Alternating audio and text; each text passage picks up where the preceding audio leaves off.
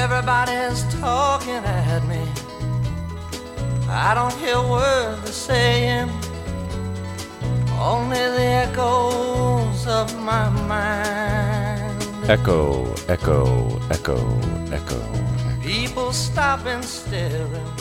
Hey, friends. I can't see. It's Sam. I'm back here for another episode of the Escape from Society podcast. Welcome back. And you probably know this song, which is called Everybody's Talking, and that is the great Harry Nilsson's version, which was a genuine hit and was also featured very heavily in the film Midnight Cowboy, which maybe you've seen. But I'm sure many of you are not familiar with the song's author, a singer songwriter named Fred Neil. And there are many influences on my Escape from Society project. And many of the influences, I'm sure some of you artists out there are familiar with this phenomenon. Many of the influences are not people who I've spent a lot of time listening to. And in fact, some of the people, some of the artists who I've spent the most time listening to have very little influence on this project.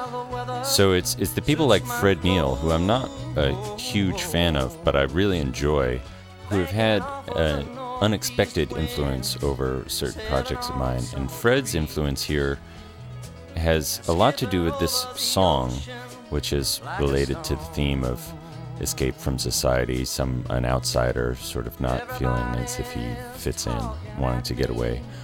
But Fred's voice I, and his singing style I find very similar to my own. So I'm going to start out here playing Fred Neil's version of Everybody's Talking. Now, this is a live recording, and listen to it for Fred's singing, of course, but also in the right channel. There are two guitars on this recording. And the guitar that's in the right channel is what I'm going to start talking about when the song is done. So you might want to pay a little bit of extra attention to that. So here's Fred Neil, composer of Everybody's Talking.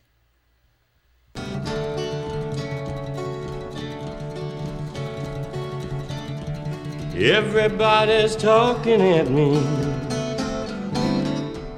Don't hear a word they're saying. Only the echoes of my mind.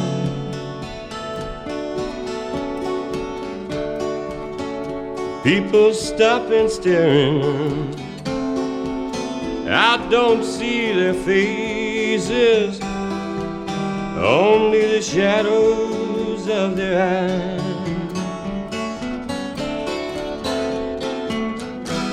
I'm going where the sun keeps shining through the pouring rain.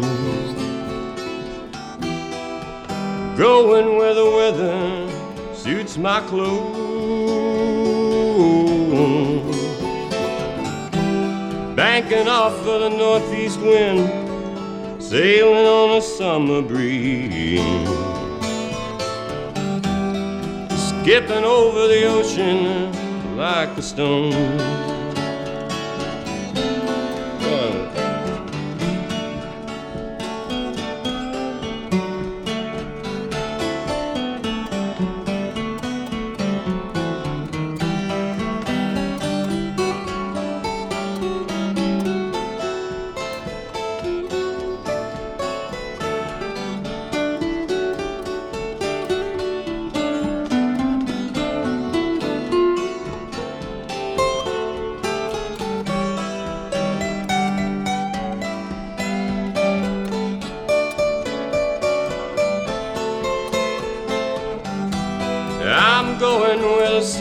Shining through the pouring rain.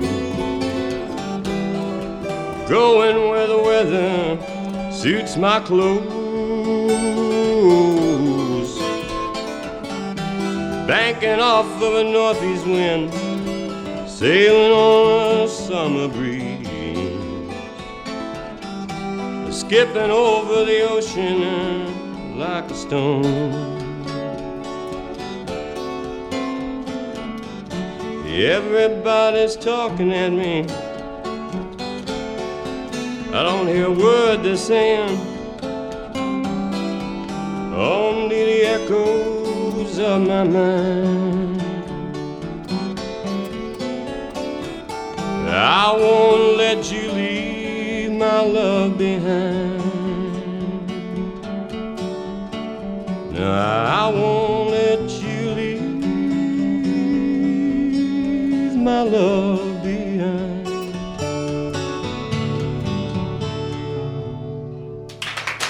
Thank you.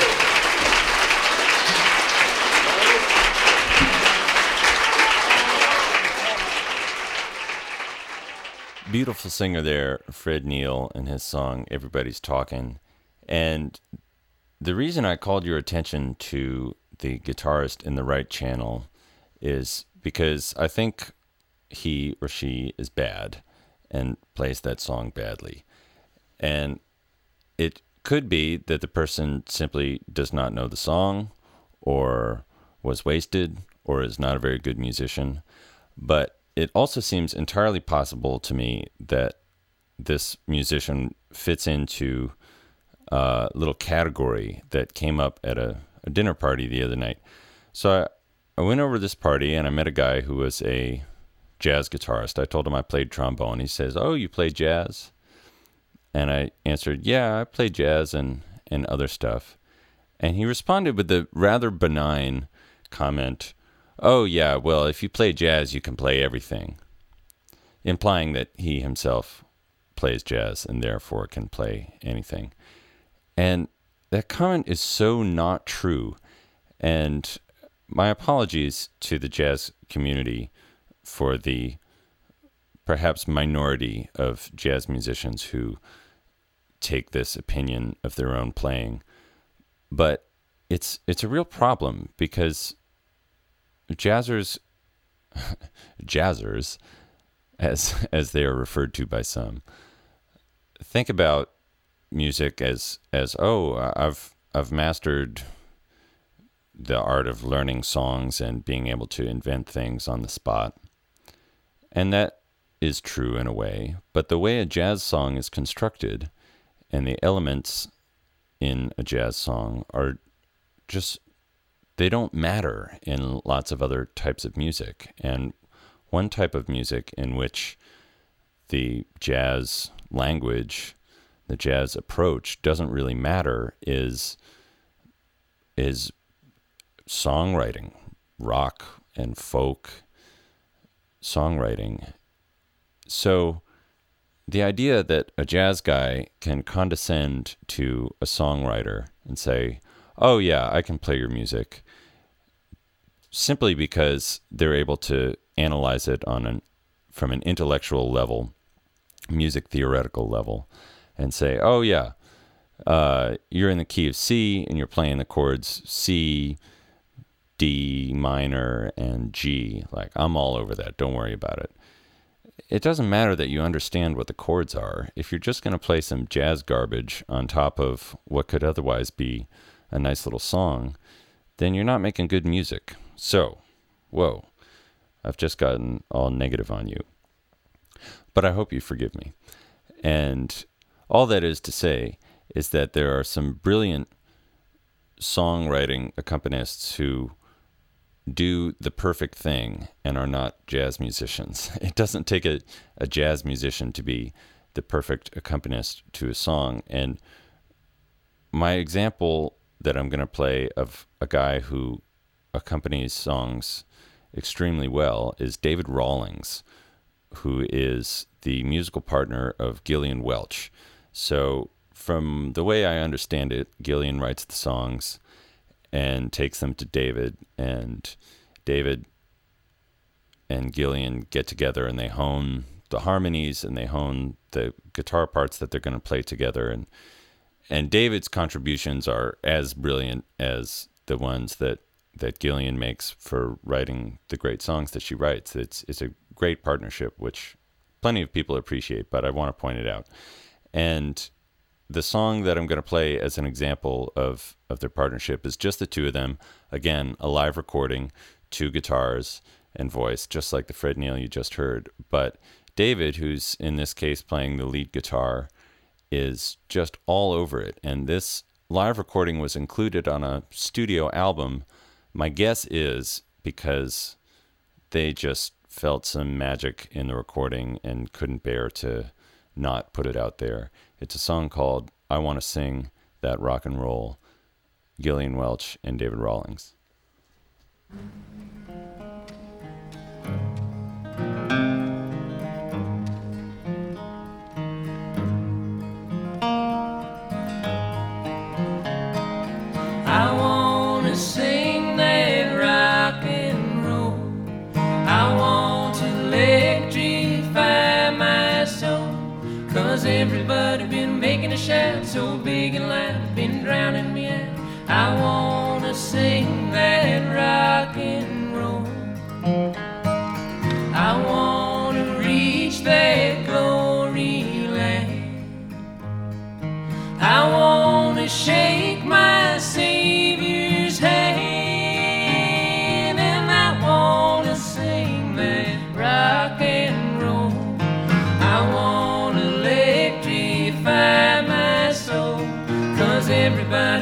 Making a shout so big and loud, been drowning me.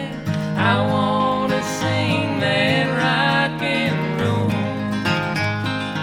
I've been a traveling near and far, but I won't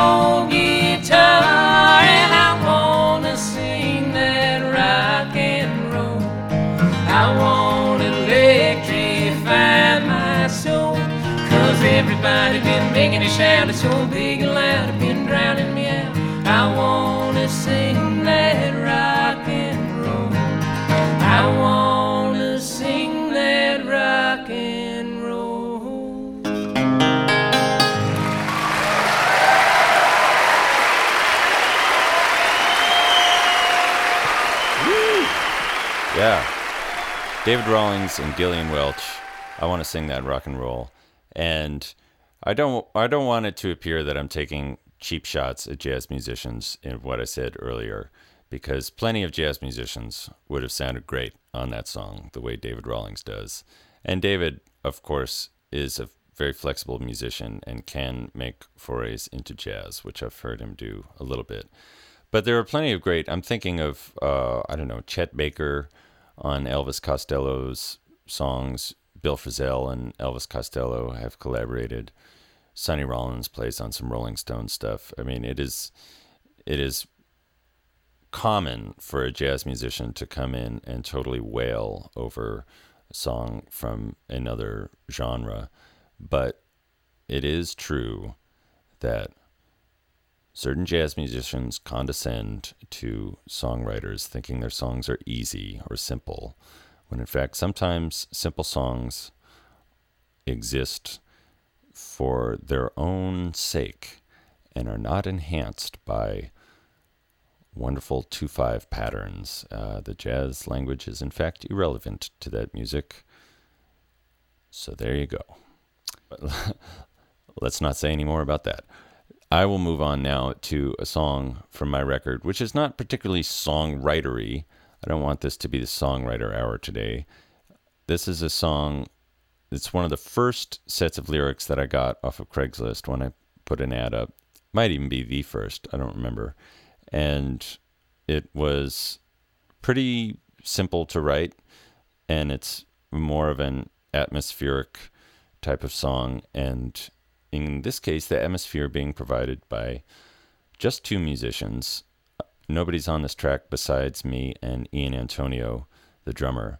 Ian and I have a, a great musical relationship, which goes back to the two of us collaborating with a theater company called the Mettawee River Theater Company, which is a summertime upstate New York puppet theater company that's been running for 36 or 37 years and always includes live music in the show. And Ian and I went up to Salem, New York one summer and lived with the company, and everybody cooked each other food. And Ian and I would have these, we had a whole orchestra pit for ourselves. We were both playing four or five different instruments, and we'd have these fun little pre show jams and then do the show and then go home at night and drink whiskey and play magic cards together. It was like being in seventh grade, but not.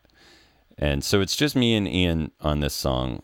I'm playing the organ part because we were pressed for time in the studio, and I think Kyle might have taken off, and I just did it. It's not that hard. And uh, it's a song called Last Train to Paradise.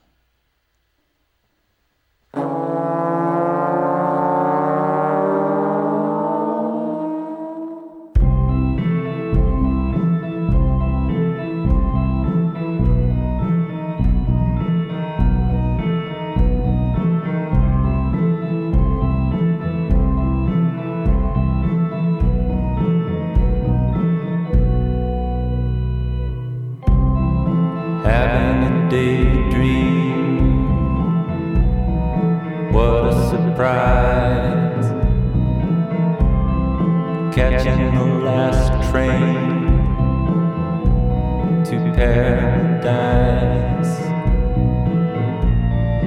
leaving the station bitterly cold. Follow your instinct.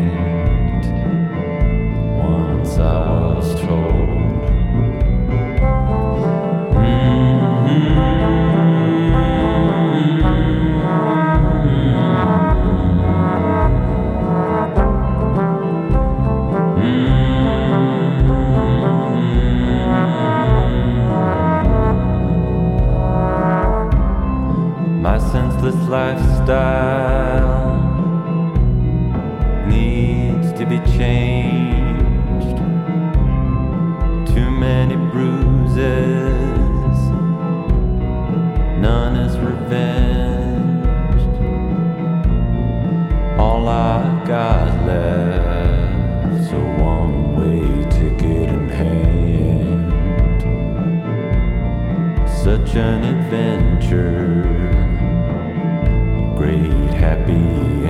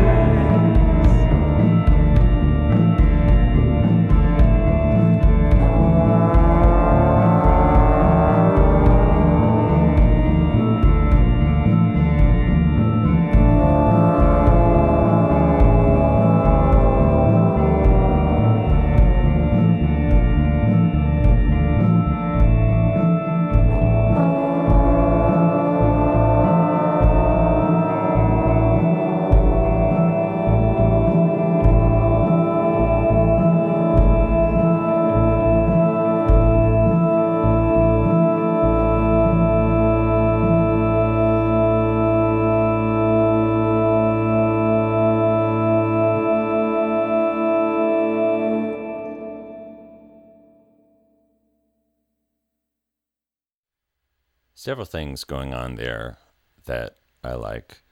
The organ part reminds me of some of Steve Reich and Philip Glass's organ music, in particular, a piece that I once played called Four Organs by Steve Reich. And there was the the reverb that we put on the organ is getting some great feedback that's ringing out and creating a nice atmosphere. And to bring up Ian again, this is this song is a good example of his drumming on the record because of its restraint.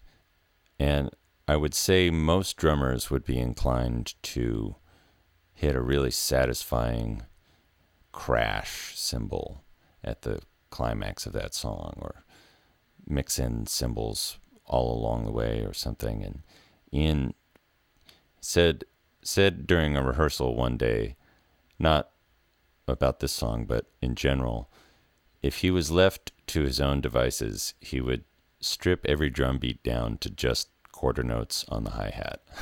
That's his aesthetic of drumming. And he actually plays the drum set very rarely and handled it well in this situation. But he likes to keep it simple and not always do the drummerly thing to do. And I admire him for, for that and think that it brought something cool to this record. Another thing in that song that I wanted to discuss was the humming section, and that relates to my discussion earlier of when including a jazz horn player on your song is a good idea or not. Being a jazz horn player myself, it's difficult to navigate. It's it sometimes takes getting out of my jazz mindset for me to be able to contribute a good solo to a songwriter's song. And sometimes it's it's more of a challenge than you would imagine for someone like me who's been taking solos on songs for like 20 years. This song is an example where I thought, ah, the horn is just not going to bring the right voice to it. There's something in the character of the man who sings this song that is fragile, and my voice happens to be a little bit unrefined and fragile. So the the humming made sense to me as something that was internal and a, a little more delicate than had I taken the, a trombone solo in that section or uh, given it to, to Matt to take a saxophone solo or something. It's it's it's fragile in a way that I like, and humming in music is generally kind of a, a cool thing. It it brings you right up close to the singer, and there are many great examples of who would you think? John Lennon or Thom Yorke or Ray Davies humming. Jeff Buckley, of course, did lots of stuff with wordless singing. And Jeff Buckley, his father, covered some of Fred Neil's songs. There's a relationship there.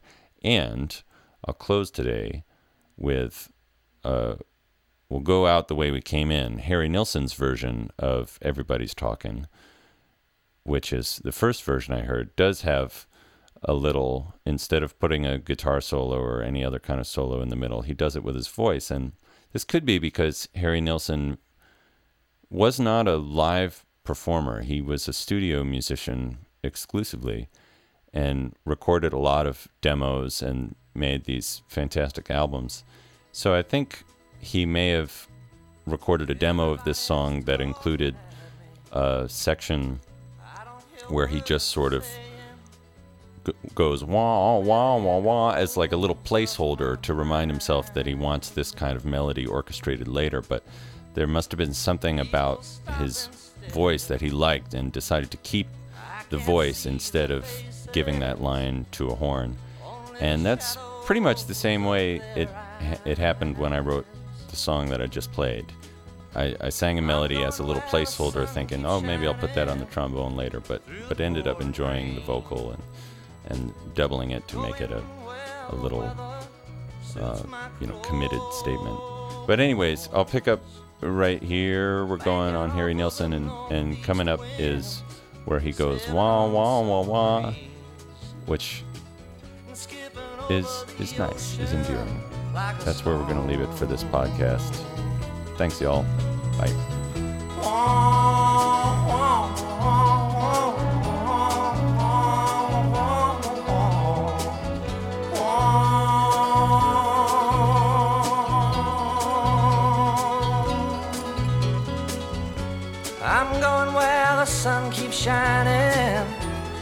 The pouring rain. Going where the weather suits my clothes.